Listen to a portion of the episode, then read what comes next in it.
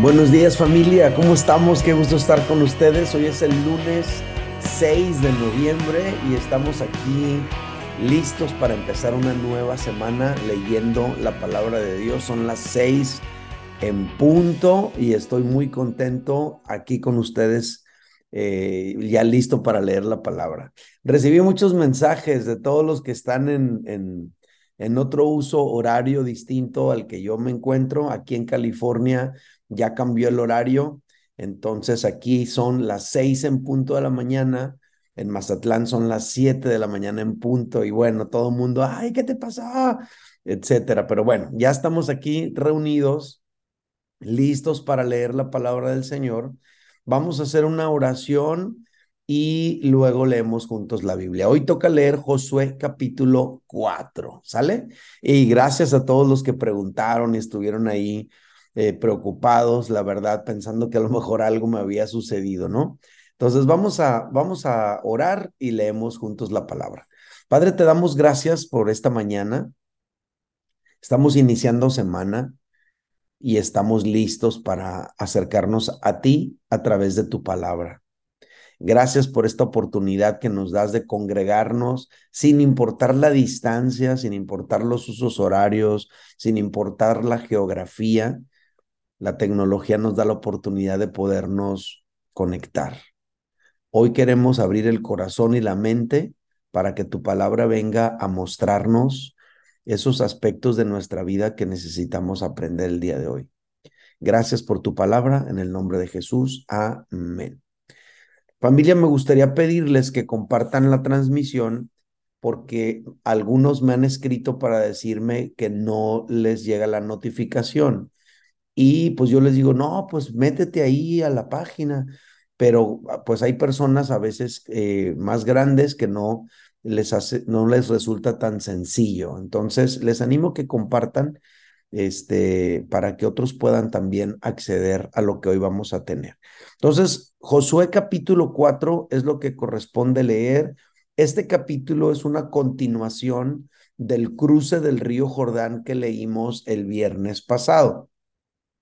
Vamos a leerlo y luego hacemos unos comentarios, ¿sale? Dice, cuando toda la gente hubo acabado de pasar el Jordán, Jehová habló a Moisés diciendo, tomad del pueblo doce hombres, uno de cada tribu, y mandadles diciendo, tomad de aquí, de en medio del Jordán, del lugar donde están firmes los pies de los sacerdotes, doce piedras las cuales pasaréis con vosotros, y levantadlas en el lugar donde habéis de pasar la noche.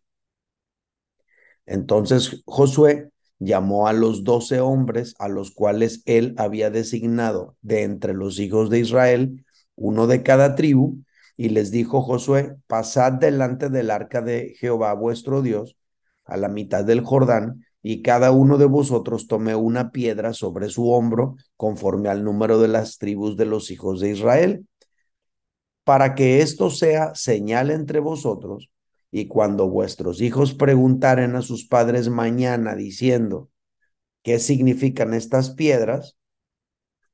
Les responderéis que las aguas del Jordán fueron divididas delante del arca del pacto de Jehová, cuando ella pasó el Jordán las aguas del Jordán se dividieron y estas piedras servirán de monumento conmemorativo a los hijos de Israel para siempre. Los hijos de Israel lo hicieron así, como Josué les mandó, tomaron doce piedras del medio del Jordán, como Jehová lo había dicho a Josué, conforme al número de las tribus de los hijos de Israel, y las pasaron al lugar donde acamparon y las levantaron allí. Josué también levantó doce piedras en medio del Jordán, en lugar donde estuvieron los pies de los sacerdotes que llevaban el arca del pacto y han estado allí hasta hoy. Los sacerdotes que llevaban el arca se pararon en medio del Jordán hasta que hizo, hasta que se hizo todo lo que Jehová había mandado a Josué que dijese al pueblo conforme a todas las cosas que Moisés había mandado a Josué y el pueblo se dio prisa y pasó. Cuando todo el pueblo acabó de pasar, también pasó el arca de Jehová y los sacerdotes en presencia del pueblo. También los hijos de Rubén y los hijos de Gad y la media tribu de Manasés pasaron armados delante de los hijos de Israel, según Moisés les había dicho. Como cuarenta mil hombres armados listos para la guerra pasaron hacia la, la llanura de Jericó delante de Jehová. En aquel día Jehová engrandeció a Josué a los ojos de todo Israel y le temieron como habían temido a Moisés todos los días de su vida. Luego Jehová habló a Josué diciendo, manda a los sacerdotes que lleven el arca del testimonio, que suban del Jordán. Y Josué mandó a los sacerdotes diciendo, subid del Jordán. Y aconteció que cuando los sacerdotes que llevaban el arca del pacto de Jehová subieron de en medio del Jordán y las plantas de los pies de los sacerdotes estuvieron en lugar seco, las aguas del Jordán se volvieron a su lugar corriendo como antes sobre todos sus bordes.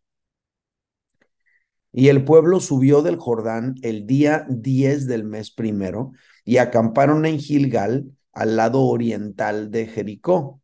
Y Josué erigió en Gilgal las doce piedras que había traído del Jordán y habló a los hijos de Israel diciendo, cuando mañana preguntaren vuestros hijos a sus padres y dijeren, ¿Qué significan estas piedras? Declararéis a vuestros hijos, diciendo, Israel pasó en seco por este Jordán, porque Jehová vuestro Dios secó las aguas del Jordán delante de vosotros hasta que habíais pasado a la manera que Jehová vuestro Dios lo había hecho en el mar rojo, el cual secó delante de nosotros hasta que pasamos para que todos los pueblos de la tierra conozcan que la mano de Jehová es poderosa, para que temáis a Jehová vuestro Dios todos los días. 24 versículos de este capítulo 4 de Josué. Les invito a escribir aquí en el muro lo que les haya llamado la atención. A lo mejor hubo por ahí algún aspecto significativo. Compártelo porque luego lo leemos y nos edifica leer lo que tú compartes. Y de esa manera hacemos teología en comunidad y nos edificamos mutuamente. Le doy la bienvenida a los que fueron llegando durante la lectura. Somos 102 personas en vivo ahora y también le doy la bienvenida a los que van a ver en diferido esta transmisión. Quiero comentarles lo que, lo que yo escribí para ustedes el día de hoy. Y lo primero está entre los versículos 6 y 7, que dice la palabra de Dios así, para que esto sea señal entre vosotros y cuando vuestros hijos preguntaren a sus padres mañana diciendo, ¿qué significan estas piedras? Les responderéis que las aguas del Jordán fueron divididas delante del arca del pacto de Jehová cuando ella pasó el Jordán las aguas del Jordán se dividieron y estas piedras servirán de monumento conmemorativo a los hijos de Israel para siempre. Estos dos versículos me llamaron la atención y yo le puse como subtítulo monumento conmemorativo. Como aprendimos en Deuteronomio, el libro anterior, Dios quería que fueran los papás quienes le enseñaran a sus hijos la palabra de Dios y una de las maneras en las que los papás podrían enseñarle a sus hijos la palabra de Dios y los hechos maravillosos de Dios era precisamente estimulando la curiosidad de los hijos. En este caso, Dios le dijo al pueblo de Israel, miren, van a tomar, o le dijo a Josué más bien, vas a tomar 12 piedras de ahí donde estén parados los sacerdotes y, y vas a levantar un monumento conmemorativo. Esas doce piedras como monumento conmemorativo estimularían la curiosidad de los hijos para preguntarle a sus padres después sobre esto. Oye, papá, ¿y qué onda con ese monumento? Oye, papá, ¿qué onda con ese montón de piedras que están ahí a un lado del río? Oye, papá, ¿qué onda con esto? Y entonces los papás tendrían ocasión de explicarle a sus hijos el poder, la gracia y la fidelidad de Dios para con su pueblo Israel. Esto es algo que a mí me llamó mucho la atención. A mí esta situación me dice un par de cosas. La primera es esta. Yo creo que nosotros como familia, cada familia, eh, deberíamos definir algunas tradiciones y algunas conmemoraciones que afirmen, número uno, nuestra identidad como familia, pero número dos, que nos recuerden la fidelidad de Dios. Yo creo que eso es importante. Es importante eh, es ese tipo de acciones que nos recuerdan que Dios ha sido bueno. Eh, es lo primero que quiero decir aquí. Bueno, voy, voy a hacer un comentario más antes de, hacerles eh, la siguiente aplicación de este mismo aspecto. Nosotros hace 10 años vivimos en un pueblito eh, aquí en el sur de San Diego, no, en el sur de San Diego, no, en el, en el, en el este de San Diego, que se llama Alpine. Ese fue el lugar donde llegamos a vivir hace 10 años y estuvimos un año viviendo ahí. Ese lugar nos queda muy a la pasada a nosotros porque cada vez que vamos a San Diego o venimos, tenemos que pasar por allí. Es tradición para nosotros llegar ahí, hacer un alto, a veces comemos ahí, a veces simplemente nos tomamos un café ahí, mi familia y yo, y es una manera de recordar que Dios fue fiel con nosotros en una etapa muy importante, muy especial, muy significativa y muy hermosa de nuestras vidas. Este es tan solo un ejemplo. Algunos tienen otra otras tradiciones, ¿no? Algunos tienen otros, otras situaciones conmemorativas, pero el punto es que te recuerden la fidelidad de Dios, que te recuerden también quién eres como familia, en este caso, Dios le dijo al pueblo de Israel, quiero que levanten esto. Y esto es un monumento conmemorativo que les va a recordar un momento clave de sus vidas. Algunos de ustedes apenas están edificando, formando sus familias. Algunos de ustedes tienen hijos chiquitos, tienen la oportunidad de ir construyendo y estableciendo algunas tradiciones que les den identidad como familia, pero también que les recuerden la fidelidad de Dios. Eso es importante. Cada quien tendrá que definir cuáles son sus tradiciones. A lo mejor esa tradición será que hagas una cena en algún momento del año, independientemente de si es Navidad, Año Nuevo o no, o algo muy de ustedes como familia. Son sus tradiciones que les que les harán identidad como familia, pero también les recordarán vez tras vez lo bueno y fiel que Dios ha sido. Ya les compartí una de nosotros, de nosotros que somos una familia muy pequeña, Laura, Yafed y yo, y siempre hacemos eso. Es una tradición para nosotros y a veces recordamos al estar allí comiendo o tomando un cafecito, recordamos nuestro tiempo allí y cómo Dios fue fiel y maravilloso con nosotros. El, segundo comentario aquí mismo en este apartado de monumento conmemorativo. Alida, gracias, eh, muy amable, gracias por, por esas estrellitas que el Señor supla todas tus necesidades y que así como hasta hoy ha sido fiel, lo siga haciendo en tu vida para siempre. Gracias. el segundo comentario que quiero hacer es que es este familia. Fíjense cómo dice, dice el versículo dice así. Dice, y cuando vuestros hijos preguntaren a sus padres mañana, ¿sale? Les responderéis. Y cuando vuestros hijos preguntaren a sus padres mañana, les responderéis. La segunda aplicación que, que yo tengo de esta situación del monumento conmemorativo es esta. Hey, tenemos que estar preparados para responder las preguntas de nuestros hijos acerca de nuestra fe. Tenemos que estar preparados para responder cuando nuestros hijos nos pregunten acerca de nuestra fe. ¿Qué significa eso? Significa que tienes que conocer tu fe. Significa que tienes que estar preparado para responder las preguntas de tus hijos. Entonces aquí yo quiero hacer un llamado muy especial. Hey, no te conformes con nomás lo que apenas el domingo ahí la predicación del pastor, ahí mientras no se te fue la mente a pensar en otras cosas. No, no, no.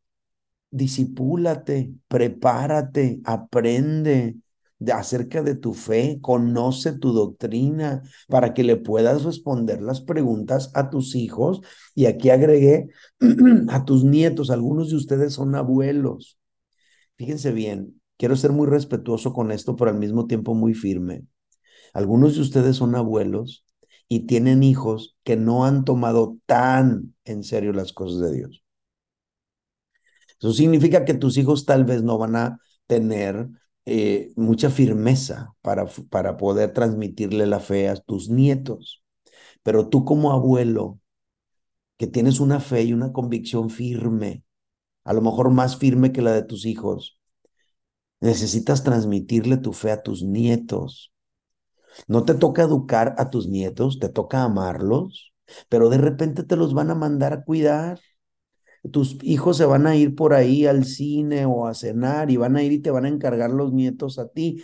Tú tienes que estar preparado como abuelo, como abuela, para inspirar a tus nietos acerca de la fe que tienes en el maravilloso Dios que te ama. Prepárate para responder. Ahora, si eres papá, ¿verdad? Si no eres abuelo, si eres papá, y pues ahí te la estás llevando tranquilo, que sí, que ahorita voy, que mañana no, que si no juegan las chivas, sí voy a la iglesia, y si juegan no voy porque hago carne asada con mis amigos, y ahí te la vas llevando relajado, pero no has tomado en serio conocer tu fe. Entonces, cuando tus hijos te hagan preguntas, no vas a saber qué responder.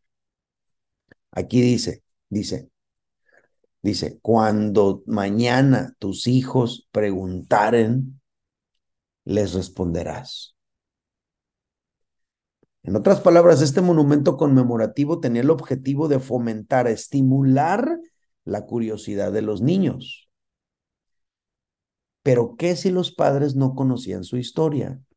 ¿Qué si los padres no conocían su fe? ¿Qué si los padres no estaban preparados para responder? Ese es un grave problema. ¿Qué si llegan tus hijos y te preguntan, oye, papá, ¿qué significa eso de la Trinidad? Oye, papá, ¿cómo es eso de que Dios es uno, pero al mismo tiempo es en tres personas? No sé, hijo, el domingo le preguntas al pastor. No, hombre, tú y yo necesitamos saber responder las preguntas de nuestros hijos y de nuestros nietos. Si tú ves que tus hijos no se pusieron las pilas en cuanto a conocer del Señor y su palabra, pero tú sí te las pusiste, cumple hasta cierto punto tu labor. Jamás vas a sustituir el papel de tus hijos como padre de tus nietos, pero cumple hasta cierto punto tu labor. Pero si tú también ahí nomás te la vas llevando, pues entonces no vas a tener capacidad para responder las preguntas teológicas de tus hijos. Y yo sé que suena el concepto así como muy acá, ¿no? Las preguntas teológicas de tus hijos. Pues la verdad es que preguntas acerca de Dios son preguntas teológicas. Este fin de semana entregué certificados de graduación de los primeros tres discipulados de nuestra iglesia. Aquí en el Valle Imperial, puras mujeres. Allá en la iglesia de Mexicali, puras mujeres los discipulados que, real, perdón, los certificados que realicé para la iglesia de Mazatlán, la mayoría mujeres. Hay hombres que se graduaron, sí, en Mazatlán, sí, como unos tres, pero la mayoría mujeres. Entonces yo pregunto, ¿qué onda con los hombres? ¿Qué onda con los hombres? O sea, ¿qué te hace pensar que las mujeres son las que tienen que aprender la palabra de Dios y tú nada más tienes que ver el fútbol? Cuando tus hijos te pregunten, Tú tienes que tener la capacidad espiritual para responder. Pero el problema es que muchas veces los hombres no se han puesto las pilas espiritualmente, ahí se le han llevado que sí, que no, no le han dado prioridad al reino de Dios y eso ha impedido que tengas la capacidad de inspirar profundamente la fe de tus hijos. Entonces, el primer comentario que yo encuentro aquí es lo que yo le puse con eh, monumento conmemorativo. Este monumento de las doce piedras tenían el objetivo de estimular la curiosidad de los niños. Cuando los hijos pregunten, ustedes les responderán. Nada de que no, pues ahí pregúntele a tu maestro de la escuelita dominical, hijo. ¿Cómo que, que, Para eso estás tú como padre, como abuelo. Para eso estás tú como madre, como abuela para responder las preguntas de tus hijos. Eso te desafía a aprender de la palabra del Señor. ¿Sale? Ok. Número dos, no me quiero atorar tanto aquí. Segundo comentario, versículos 12 y 13 me llamó mucho la atención y se los quiero comentar a ustedes también. Dice, es como una nota aclaratoria. Fíjate cómo dice, También los hijos de Rubén y los hijos de, de, Gad y la media tribu de Manasés pasaron armados delante de los hijos de Israel, según Moisés les había dicho. Me llama mucho la atención esta nota aclaratoria. También los hijos de Rubén, también los hijos de Gad, también la media tribu de Manasés pasó. ¿Por qué está esta nota aclaratoria aquí? ¿Por qué dice también ellos pasaron? ¿Por qué? A lo mejor algunos saben por qué. Si tú sabes por qué, escríbelo. Pero algunos a lo mejor no se acuerdan por qué. ¿Sabes por qué está esta nota aclaratoria aquí? Esta nota aclaratoria está aquí porque tenemos que recordar que antes de que el pueblo de Israel cruzara el Jordán, estando vivo todavía Moisés, acampado el pueblo de Israel en los campos de Moab, cuando los hijos de Israel vencieron a los reyes de Moab y tomaron ese territorio, estas dos tribus y media, la de Rubén, la de Gad y la de Manasés, le pidieron a Moisés quedarse allí al otro lado del Jordán. Le dijeron, oye Moisés, no seas mala onda, pues fíjate que estos campos están geniales para nosotros que somos ganaderos. Es que nosotros tenemos, tenemos pues ganado y este territorio está genial para nosotros y nuestros ganados. ¿Qué onda? ¿Cómo ves si nos quedamos nosotros de acá, de este lado del Jordán? Cuando le dijeron eso a Moisés, a Moisés se le subió el azúcar horrible. Dice, ¿cómo les, qué les pasa? ¿Cómo se les ocurre decir semejante cosa? Me van a desanimar a la gente, ya no van a querer cruzar los demás. No, no, no, no, no, no. Tranquilo, no, no es así. O sea, sí vamos a ir a ayudar a, a nuestros hermanos a conquistar la tierra al otro lado, pero de una vez quisiéramos asegurar este territorio para nosotros porque se presta para nuestra actividad económica. ¿Qué onda? ¿Cómo ves, Moisés? Y Moisés les dijo, bueno, órale pues, está bien, quédense aquí, pero con la condición de que cuando pasen sus hermanos el Jordán, ustedes van a pasar con ellos armados y les van a ayudar a conquistar la otra parte del territorio. Aquí se van a quedar sus esposas, sus hijos, sus ganados, se van a quedar algunos a cuidar, pero tienen que mandar guerreros a ayudar a sus hermanos en la conquista. ¿Sí? ¿Cómo ven? ¿Sí o no? No, pues que sí. Vale, pues, así le vamos a hacer. Y luego pasó el tiempo. Y luego Moisés murió. Y luego Josué se estableció como líder. Y luego pasaron el Jordán. Y aquí dice, también los hijos de Rubén, también los hijos de Gad, también la media tribu de Manasés pasó. Esto es importante, muy, pero muy importante, ¿no?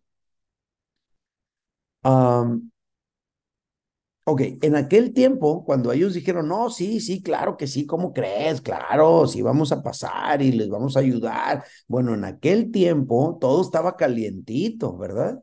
No, sí, ¿cómo crees? Claro que sí. Pero después pasó el tiempo y a lo mejor era como, híjole, en serio, vamos a ir para el otro lado, vamos a cruzar con ellos, vamos a dejar aquí la familia y, ¿qué onda? No, pues no, no, no. Ellos se mantuvieron a cumplir su palabra aunque haya pasado el tiempo. Entonces, esta es una nota aclaratoria que nos está recordando que la tribu de Rubén, que la tribu de Gad y que la tribu de Manasés cumplieron su palabra. Entonces yo le puse aquí como subtítulo, cumplir nuestras promesas. Cumplir nuestras promesas. Familia, Salmo 15, versículo 4 dice que integridad es lo siguiente, ¿sale? A ver, todo el Salmo 15 es una descripción de lo que es integridad, pero yo nomás les voy a compartir un párrafo, un rengloncito bien chiquito. Integridad es lo siguiente, dice, el que aún jurando en daño suyo, no por eso cambia. Eso es integridad el que aún jurando en daño suyo, no por eso cambia. Entonces, integridad, esto, eh, así como se los estoy diciendo, es la versión Reina Valera, pero se los quiero decir ahora en nueva versión internacional. Fíjate lo que dice. Integridad es esto, según el Salmo 15, verso 4. El que cumple lo prometido, aunque salga perjudicado. Integridad es cumplir lo prometido, aunque salgas perjudicado. A veces prometemos ciertas cosas y luego, ¡pum!, cambian nuestras circunstancias y muchos allí se justifican, encuentran excusas y abandonan sus pactos. Pero los íntegros cumplen lo prometido, aunque salgan perjudicados. A mí me encantó esta nota aclaratoria aquí que dice, también los hijos de Rubén, los hijos de Gad y la media tribu de Manasés pasaron. Ellos también cumplieron su palabra, cumplieron sus promesas, eran gente de integridad. Y que esto nos llame a ti y a mí a que nos volvamos personas de integridad que cumplimos nuestra palabra. No, pastor, pero agarra la onda. Cuando yo prometí eso eran otros tiempos, eran otras circunstancias. Bueno, sí, pero una promesa es una promesa. Si yo le prometí a mi esposa que iba a estar con ella en la pobreza y en la riqueza, en la salud y en la enfermedad, sana o enferma hasta que la muerte no se pare, yo tengo que cumplir esas promesas, aunque algunas circunstancias hayan cambiado. Integridad es cumplir lo prometido, aunque salgas perjudicado. Eso es integridad. Y estos hombres eran gente de integridad. Me llamó la atención, se los quería comentar. No sé qué piensan ustedes. ¿Cómo les cae esta, esta esta nota aclaratoria, este versículo. A mí me encantó. ¿Sale? Siguiente.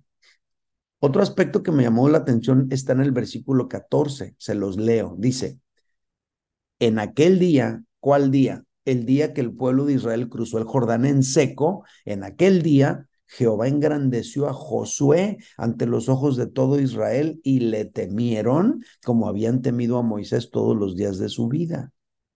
Yo le puse aquí liderazgo de Josué. Familia, Josué era un líder nuevo, ¿sale? Moisés había sido el, el líder de, de, había ejercido el liderazgo en Israel por 40 años Moisés había sido el libertador del pueblo de Israel de la esclavitud de Egipto.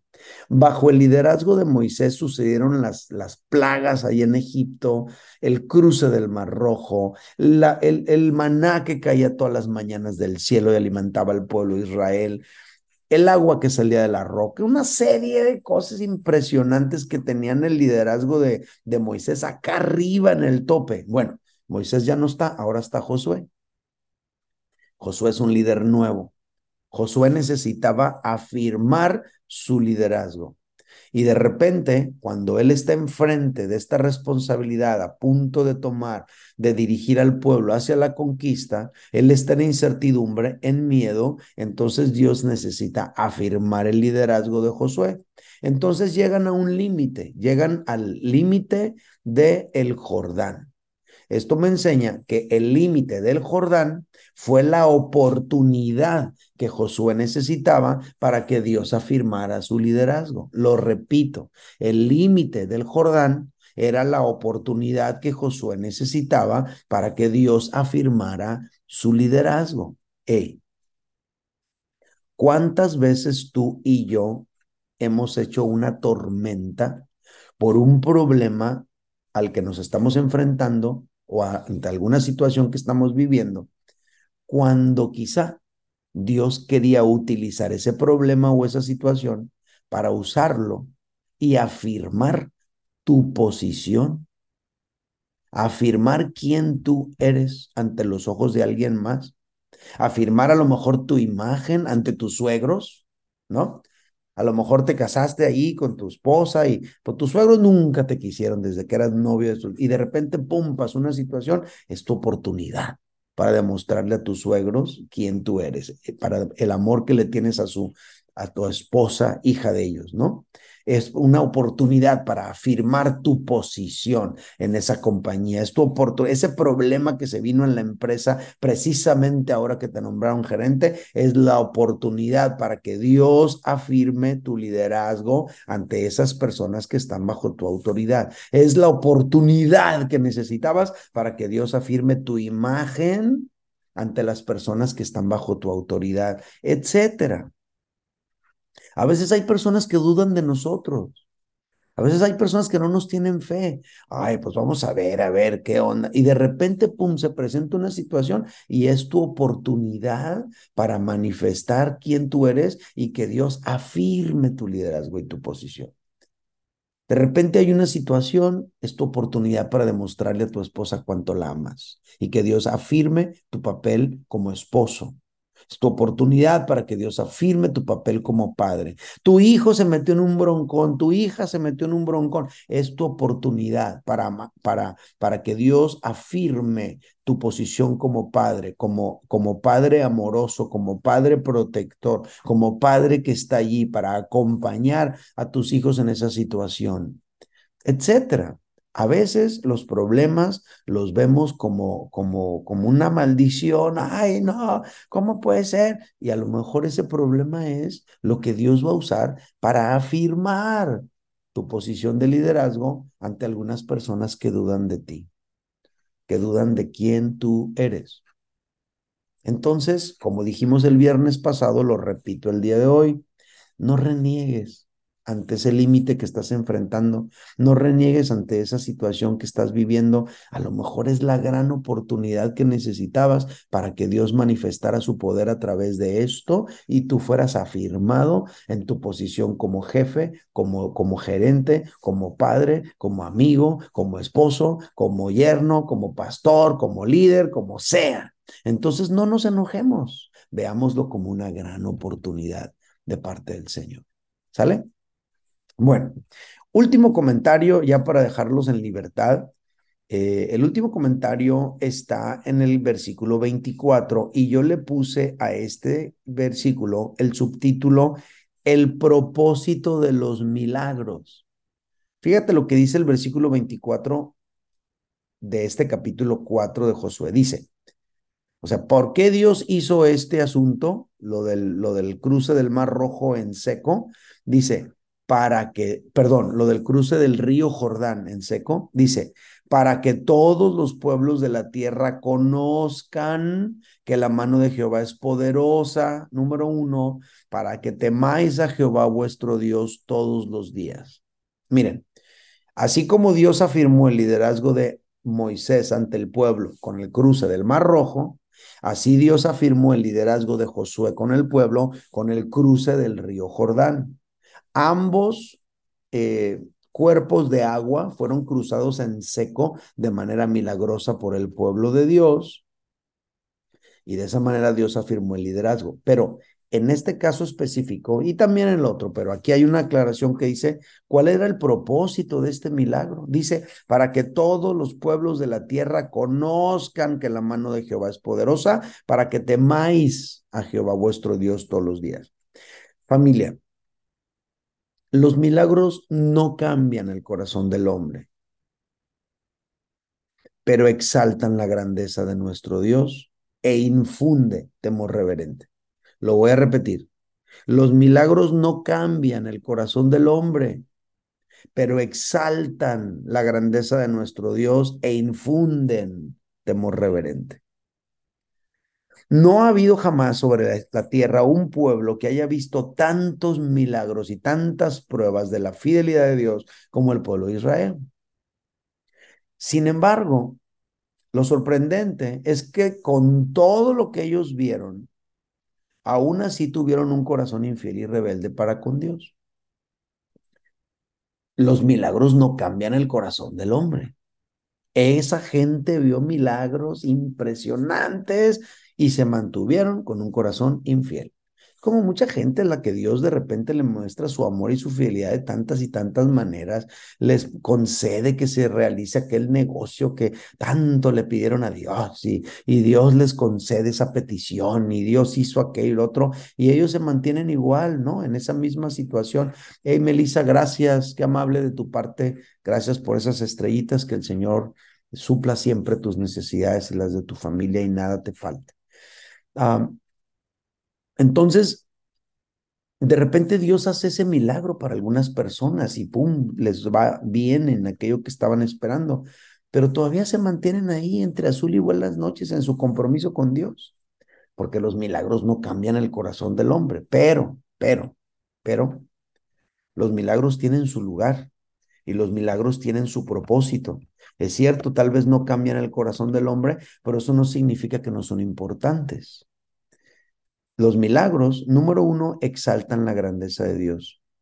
Y los milagros, número dos, provocan temor reverente, para que todos los pueblos de la tierra conozcan que la mano de Jehová es poderosa y para que temáis a Jehová vuestro Dios todos los días. Entonces los milagros exaltan la grandeza de Dios, los milagros provocan asombro y temor reverente. Es cierto, los milagros no cambian el corazón del hombre, pero hay que seguir orando y creyendo por milagros, porque los milagros exaltan la grandeza de Dios y provocan asombro y temor reverente en la gente.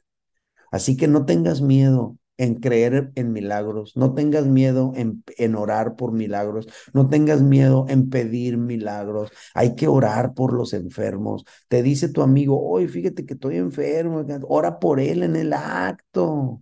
No tienes que hacer una oración acá tan elaborada. A ver, déjame orar por ti, le voy a pedir a Dios que te sane. Y ya pon tus manos ahí de volada, no tienes que hacer una oración larga, de volada, rápido ahí, ora por él, que el Señor le sane. Hey, Julián, gracias, gracias por esas estrellitas, muy amable. El Señor te provea siempre y supla tus necesidades. De verdad, muy amable. Entonces, cuando alguien te diga, hey, puedes orar por mí, ora por él en el acto, no lo dejes para después. No tienes que hacer una oración ni muy larga ni muy elegante, solo ora por él.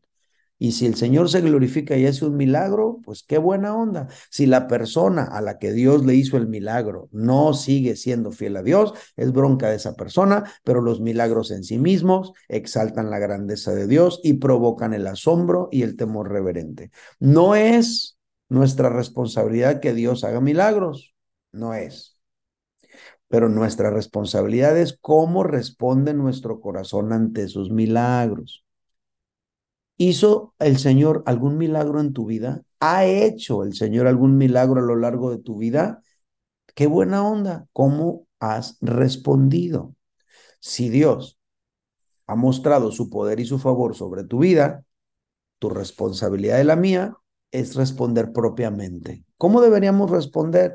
Pues con entrega, con pasión, con fidelidad, con compromiso con Él. Y eso nos va a afirmar vas más y más en nuestra fe. Muy bien, familia, esa es la lectura del día de hoy. Quiero orar por ustedes para dejarlos en libertad. Les recuerdo que hay una hora de diferencia entre donde yo vivo y donde tú vives, me refiero a los de Mazatlán, dos horas de diferencia si vives en Guadalajara, etcétera. Entonces, vamos a, vamos a orar y vamos a, a pedirle al Señor que haga algo especial con esta palabra en nuestra vida. Padre, gracias por lo que leímos el día de hoy. Tu palabra siempre nos afirma y siempre nos enseña y nos muestra tantas cosas. Hoy, Señor, hemos aprendido que tenemos que estar preparados para responder las preguntas de nuestros hijos y nietos. Hemos aprendido por tu palabra que tenemos que tener tradiciones, Señor, que estimulen la curiosidad de nuestros hijos para que podamos hablar con ellos de nuestro de la fidelidad tuya y de nuestro amor por ti. Señor, hoy hemos aprendido que tenemos que ser gente que cumple sus promesas, Padre Santo, porque eso es integridad. Hoy hemos aprendido que las dificultades de la vida pueden ser usadas por ti para afirmar nuestro liderazgo ante personas que dudan de nosotros. Y hoy hemos aprendido, Señor, que los milagros tienen un propósito, exaltan tu grandeza y provocan asombro y temor reverente. Señor, queremos ser gente a quienes tus milagros les siguen. Ayúdanos, Señor, a tener valor para orar por el enfermo. Ayúdanos a tener valor para compartir de tu amor con otros. Y Señor, respalda tu palabra con milagros en este tiempo, en el nombre de Jesús. Gracias por tu palabra que nos alimenta y nos inspira.